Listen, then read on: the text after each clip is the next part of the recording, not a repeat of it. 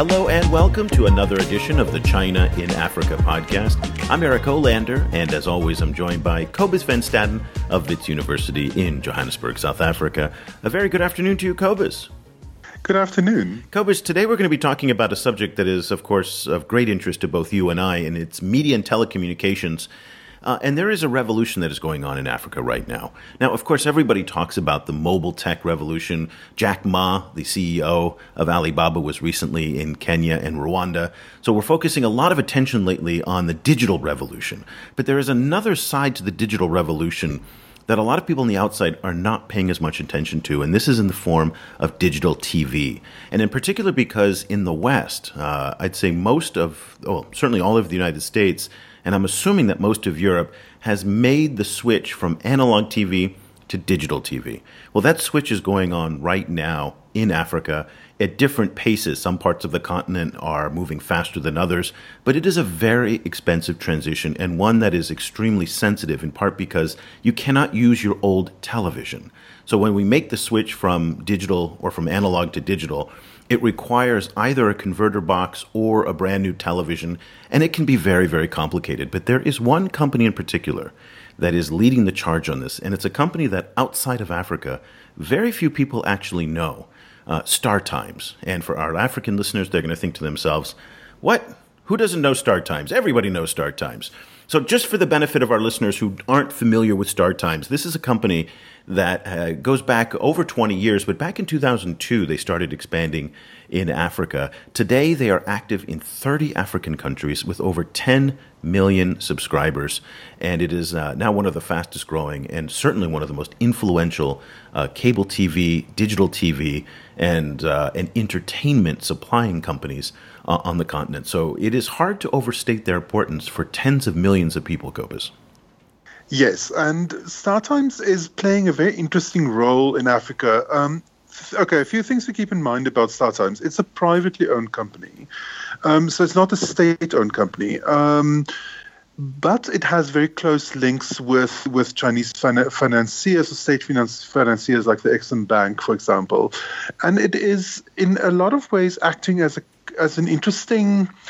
Uh, it's difficult to choose a word. Is it not, maybe not a proxy, but as, as an interest, interesting kind of um, intermediary, maybe for for Chinese state power, in the sense that it, it carries a lot of Chinese state media.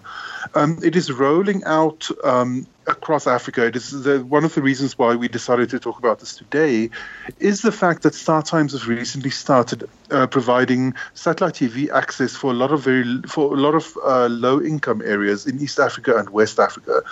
Um, so this is brings with it a bunch of interesting complications, um, and it also is now standing in for the for the Chinese state in, in, in different ways by, for example, partnering with the U N to, to bring H I V and AIDS education and awareness uh, to African populations. So it is playing this interesting, almost diplomatic role, um, while also fighting, uh, you know, kind of the battle for for the the kind of growing um, satellite T V market in Africa, which is which is growing very quickly, where it is up against a South African company called MultiChoice, um, which is, you know, has in the past dominated satellite T V in South Af- in, in Africa as a whole. So yeah, it's a very interesting situation at the moment. It is an interesting situation, and and I think we should clarify, because you you said it's private. It is private.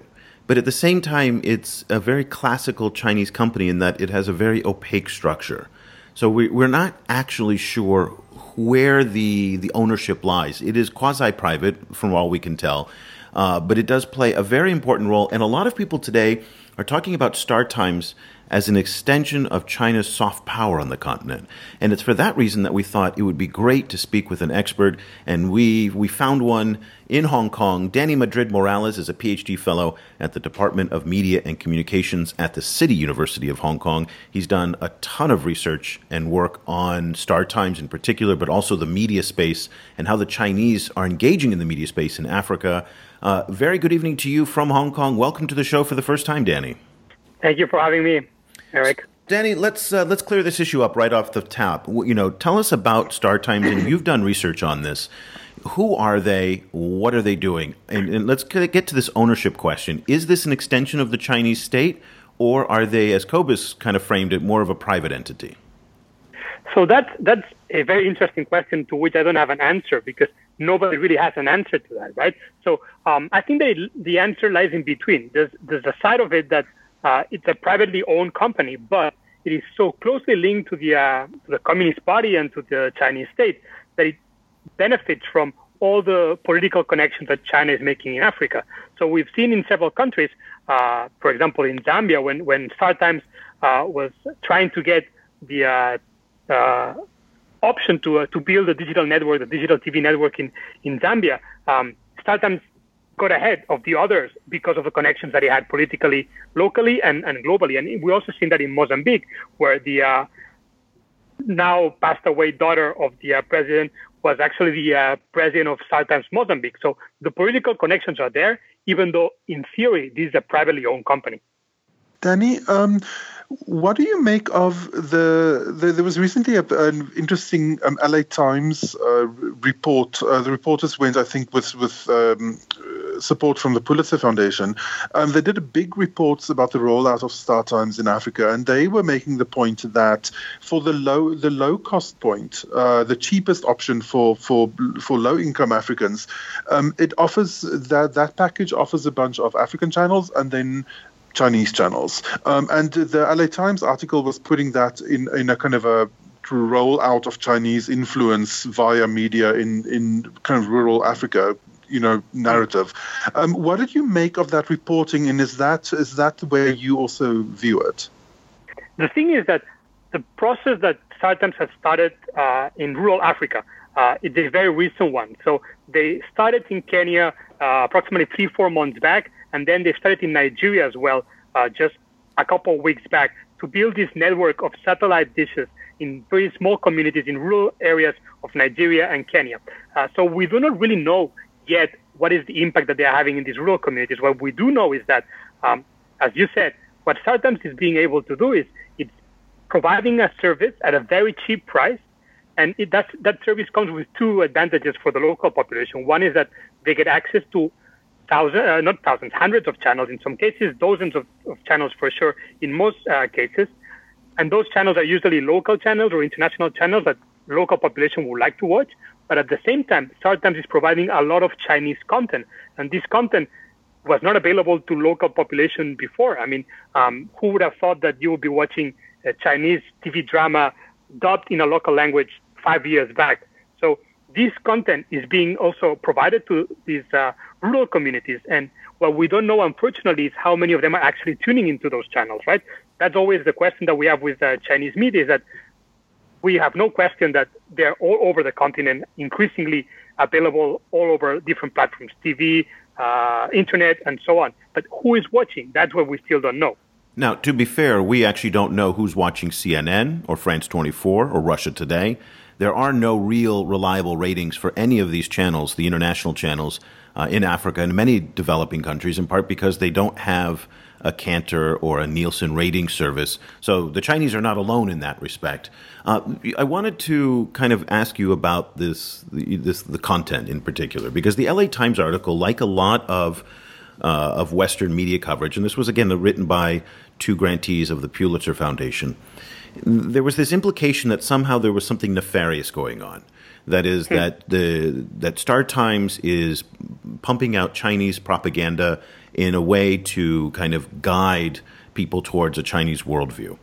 There's two ways of looking at this. One, you can certainly kind of take that, that this is all part of a big soft power agenda. Um, I tend to live by the rule of never assign conspiracy when mediocrity will do just fine. So there's another way of looking at this maybe, and I'd like to get your take on it, that possibly because of their relationships with Chinese program providers, they're getting free or low-cost programming. So it's simply a business decision that they're putting in all this Chinese content.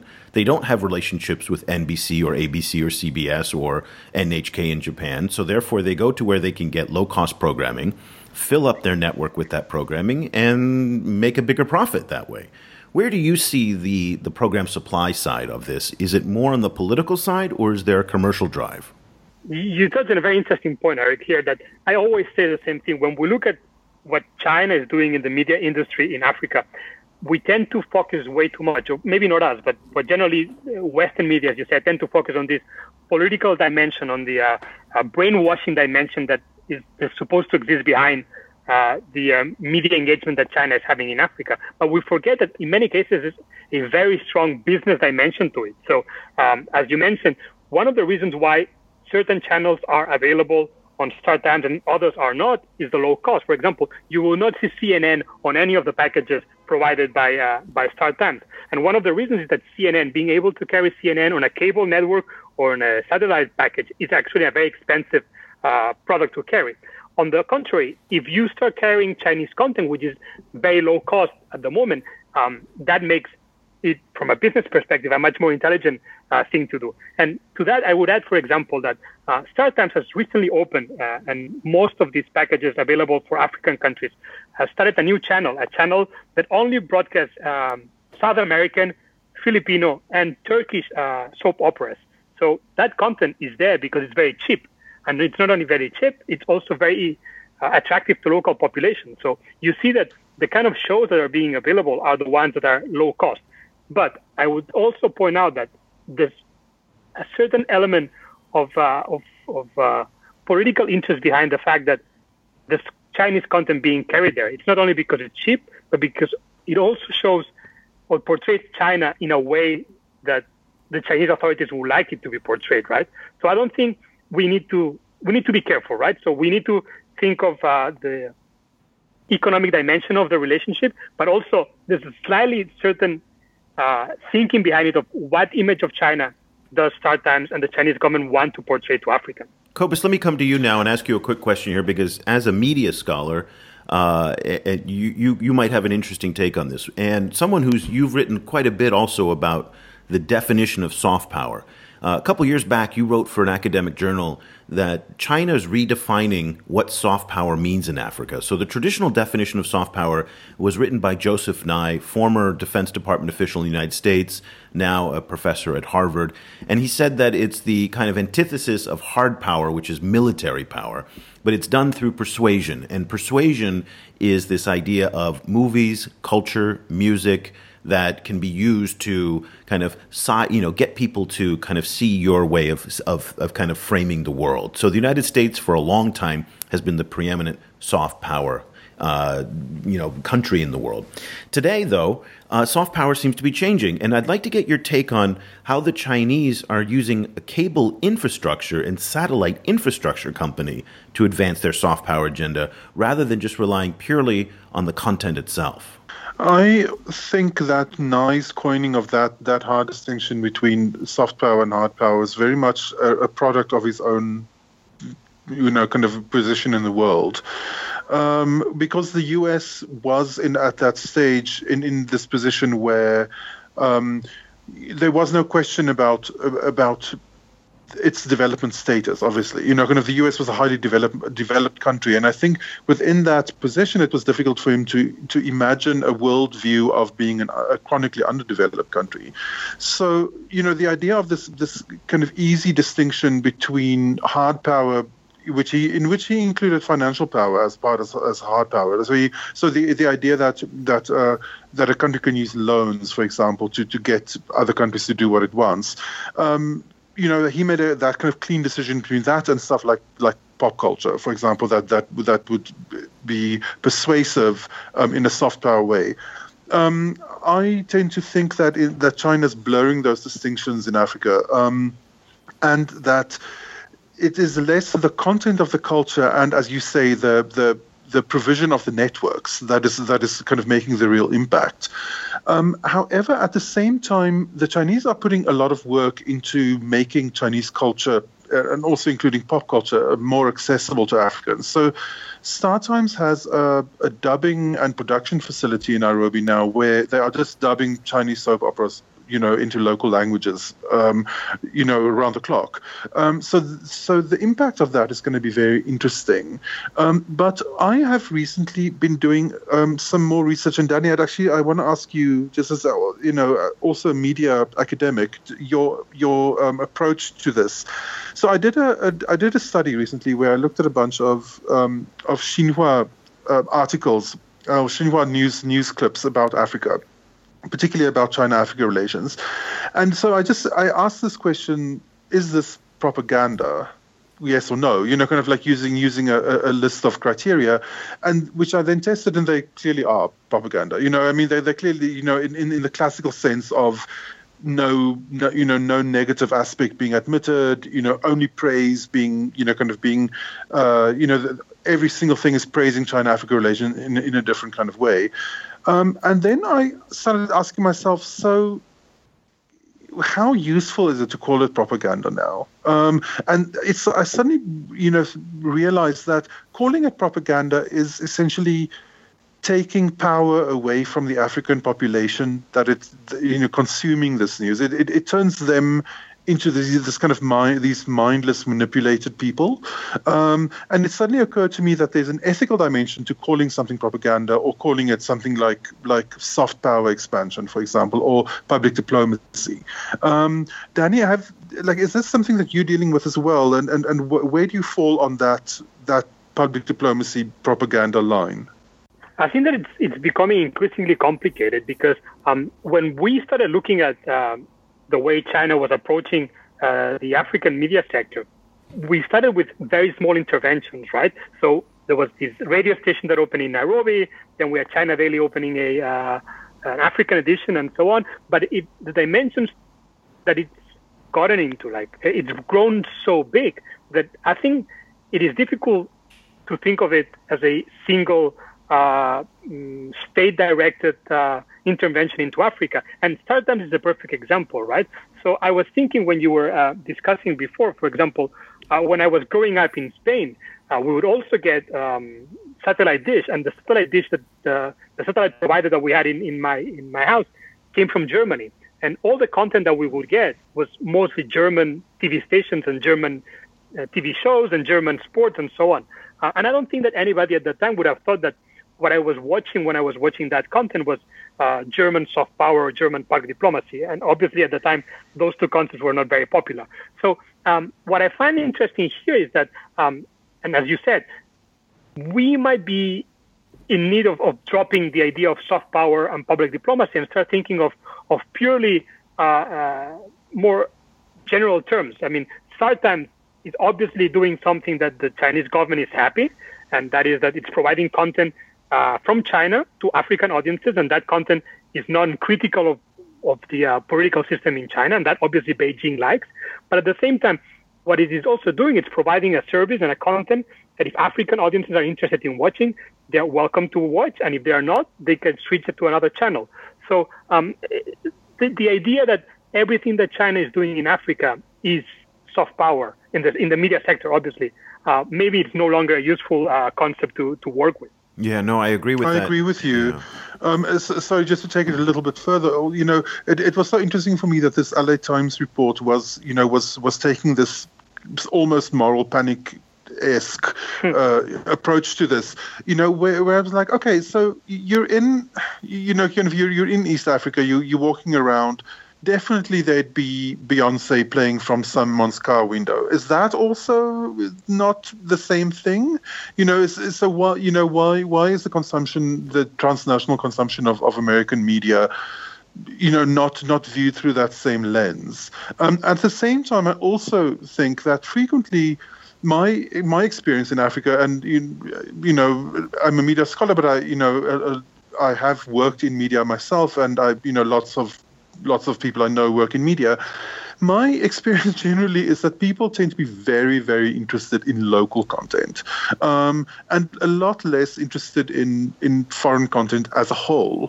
Um, the, the, I think there's a hunger in Africa to see them, to see African people and African Kobus, situations Kobus, on screen. That's not an African thing. That's a universal no, thing. Local news a universal is thing. always yeah. more than... No one really cares that much about what happens in other countries.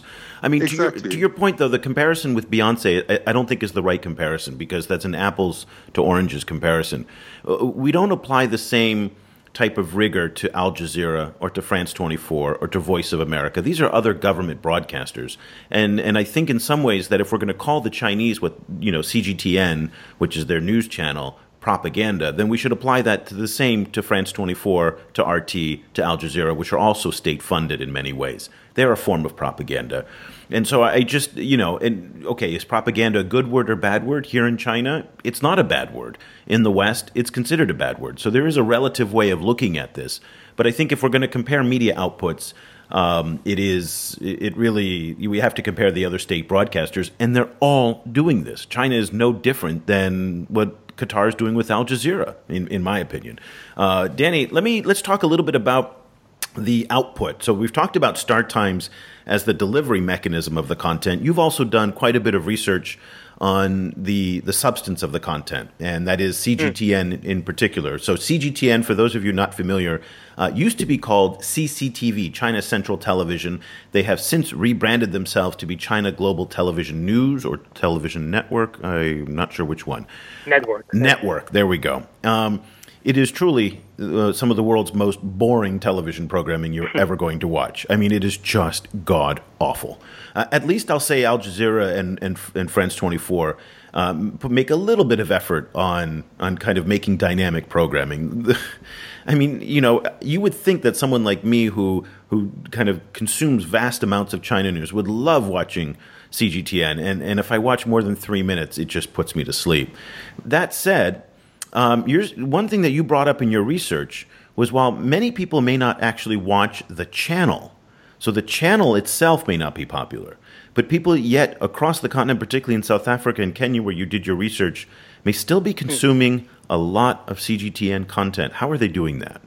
So what we found, we, I mean, one of the uh, research projects that I was involved with, uh, with uh, Herman Wasserman at the University of Cape Town, we looked at how people actually engage with Chinese media. And what we found in Kenya, for example, is that um, even though C G T N is widely available uh, across the, the country, uh, people do not t- tune into C G T N. Usually they just go past whatever, it's number one hundred twenty on the uh, on the uh, StarTimes package. But what they do is they tune into the local, the national broadcaster. So K B C, which is uh, the Kenyan national broadcaster, the Kenya Broadcasting Corporation, uh, it's a public state-owned uh, T V station, um, gone into an agreement uh, a few years back with C G T N, at the time it was called C C T V, and they agreed that uh, they would rebroadcast content of C G T N for one hour a day, every night from eleven p.m. to midnight.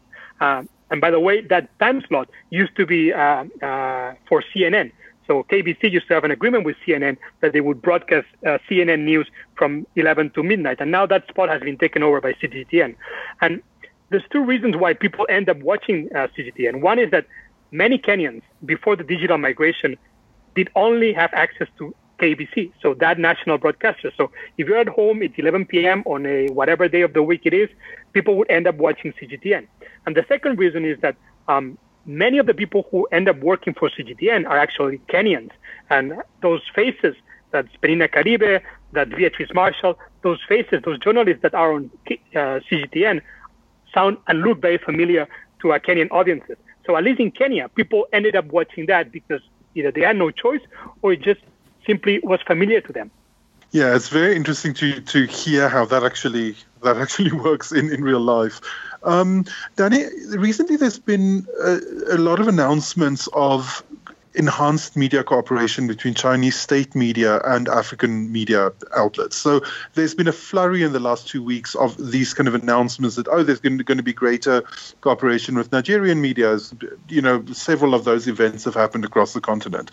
What do you make of this sudden like a series of announcements of closer cooperation? And what do you think this, I mean, what would you guess would this kind of closer cooperation actually entail? So if we follow the uh, the official narrative, right? So after the uh, FOCAC, FOCAC is the uh, Forum of Africa and China Cooperation that took place in uh, Johannesburg uh, in twenty fifteen. So if we follow the official narrative, is that both uh, sides, China and African countries, agreed that there needed to be more media cooperation. And China is very happy to do that because I feel that they've found out that it's actually through these cooperations. So when they're actually working with an African partner and they're either delivering services or content to African partners, that's much more effective than creating or, you, or hoping or expecting that the local population would use uh, the, uh, Af- the Chinese platform. And I think that a very good example is C N C. C N C is a T V channel owned by Xinhua. And C N C is probably the least well-known of all of China's foreign-oriented uh, media. So C N C is also on StarTimes. C N C is also on D S T V, but nobody watches. Even I don't think most people that we would ask wouldn't even know what C N C stands for. But C N C provides content also to local stations, like the one you mentioned in Nigeria. They got into an agreement with uh, the Ghana News Agency and with other providers. In South Africa, for example, they got into an agreement with the Independent Media Group, which uh, is now partially owned by a Chinese company as well. And with, through these agreements, they're providing the content, and this content then is re-delivered to local audiences without being told that it comes originally from a Chinese source. And it's through these agreements that content is being delivered, and that's much more effective than hoping that, I don't know, uh, any gentleman would say, okay, I'm going to watch C N C because I want to watch C N C. Yeah. Dani, we're just about out of time, so I'd like you to do me a favor and just kind of step back and, and wrap up kind of where you see things going. The combination of StarTimes with over ten, I'm looking at the numbers again, ten million subscribers, the growing presence of Chinese media, uh, both on the StarTimes platform, but also on traditional platforms, traditional T V, and increasingly digital as well. What's your, where's your research taking you in terms of what the near future holds for Chinese media in Africa? I think that what we need to be looking at in the future is that it's going to become normal, or somehow normal, that Chinese content is going to be distributed across the continent, that some people will be watching it and some people will not be watching it. But um, maybe we need to stop thinking, as we mentioned before, right, that uh, this framework through which we always look at Chinese intervention is that, oh, there's some dark idea behind it or dark uh, intention behind it. And what it simply is is that a global power like China is going to go into the global T V market and the global content market. It's going to provide content to local audiences, and some of them will watch and some others will not. And if they watch, then they will know more about China. And if they don't, they will not know anything more about China than what they already know. Dani Madrid-Morales is a P H D fellow in the Department of Media and Communications at the City University of Hong Kong, and he's uh, one of the foremost experts on Chinese media in Africa, in particular on StarTimes, and this is definitely a company that if you're following this subject, you're going to want to keep an eye out for. Hey, Dani, do are you on social media anywhere? If people want to follow what you're reading and writing, is there any way for them to stay in touch with you? I'm on Twitter, uh, and my handle is D Madrid M, and they can find me there, and they will see what I do and what I write. Fantastic. Well, we'll be following you there as well. Thank you so much for joining us. We really appreciate it. Thank you for having me. Kobus, I got to say that I agree with Dani wholeheartedly that, you know, this idea of every time China does something, it is ascribed this kind of conspiracy with it. And I have to say it before I get the emails and the tweets. I am not saying this to defend China in any way. Uh, you know, I've been accused of being a panda hugger uh, for these kinds of comments. Um, that's not the point. The point is the fact that I think that China is behaving like every other major power, as Dani pointed out. Um, we don't, and I think you mentioned this too, we don't, you know, ascribe the, the propaganda label to the V O A or to Radio France International or to even to the B B C, which is publicly funded in many ways. Uh, the B B C is a little bit different beast, but certainly Al Jazeera, R T, and these others Uh, are, are all out there competing for audience shares. And I think that the Chinese, like they are in other industries, are behaving in many ways in a private sector capacity with a private sector mindset, maximizing revenue, maximizing profitability. Uh, and, and is there a political component to it? Probably. There always is with these, with these kinds of companies. But is that the driving mindset? No, I don't think so. And that's where I thought the L A Times article was off base, and I tend to more agree with Dani. Yeah, I, I agree with you. Um, I think in the first place, this rollout is so is so complex that uh, you know it's difficult to to ascribe a single motive to it. You know, it's, there's many motives happening at the same time. One of which is definitely the uh, you know the idea of, of taking control of the narrative, which is something that that. the Chinese government has always been very explicit about, is, you know, saying that they they are they feel maligned by or misreported on by Western media. Western media has been very dominant in Africa, um, and they would like to get their own voice into that into that equation.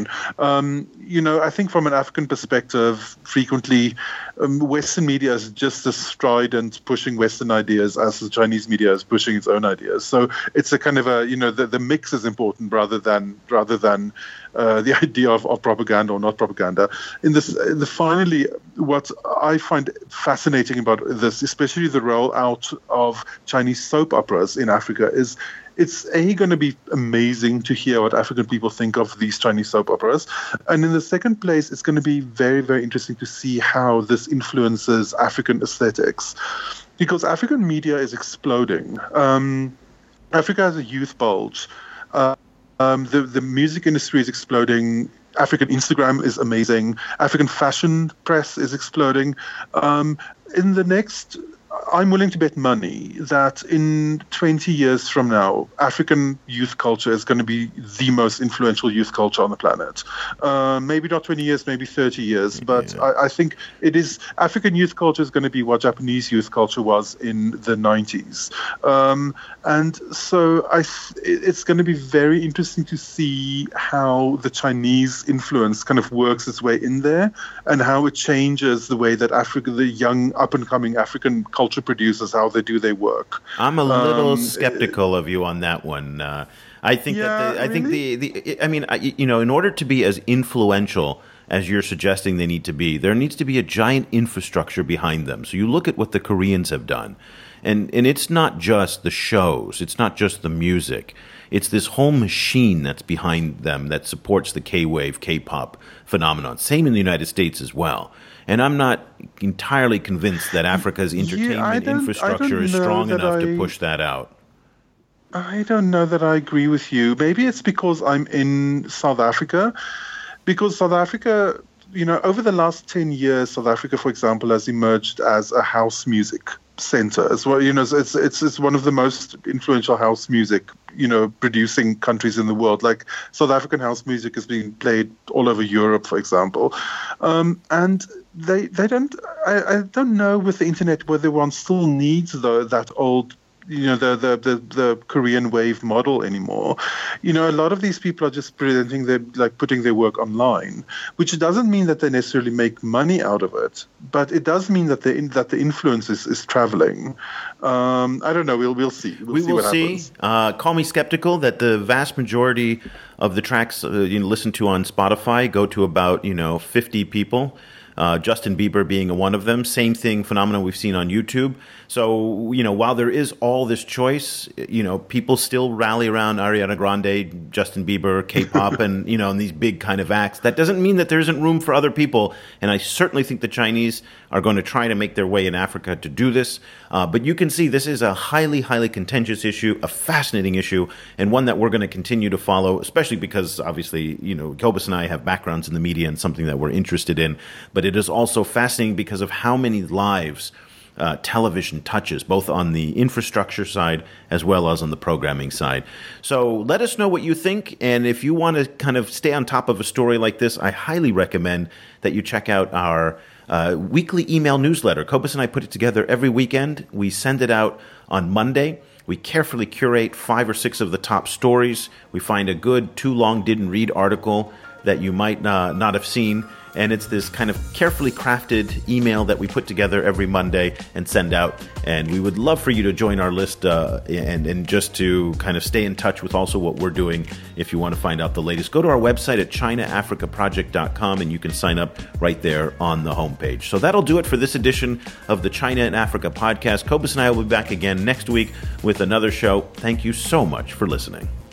The discussion continues online. Head over to facebook.com slash China Africa Project to share your thoughts on today's show, or follow China Africa News that's updated every four hours, twenty-four hours a day, seven days a week. The guys are also on Twitter, where you can find Kobus at Stadenesque or Eric at E. Olander. That's E O L A N D E R. Subscribe to the China Africa podcast on iTunes or download the mobile apps for iOS, Android, or Windows Phone. Just head over to your favorite store and search for China Africa.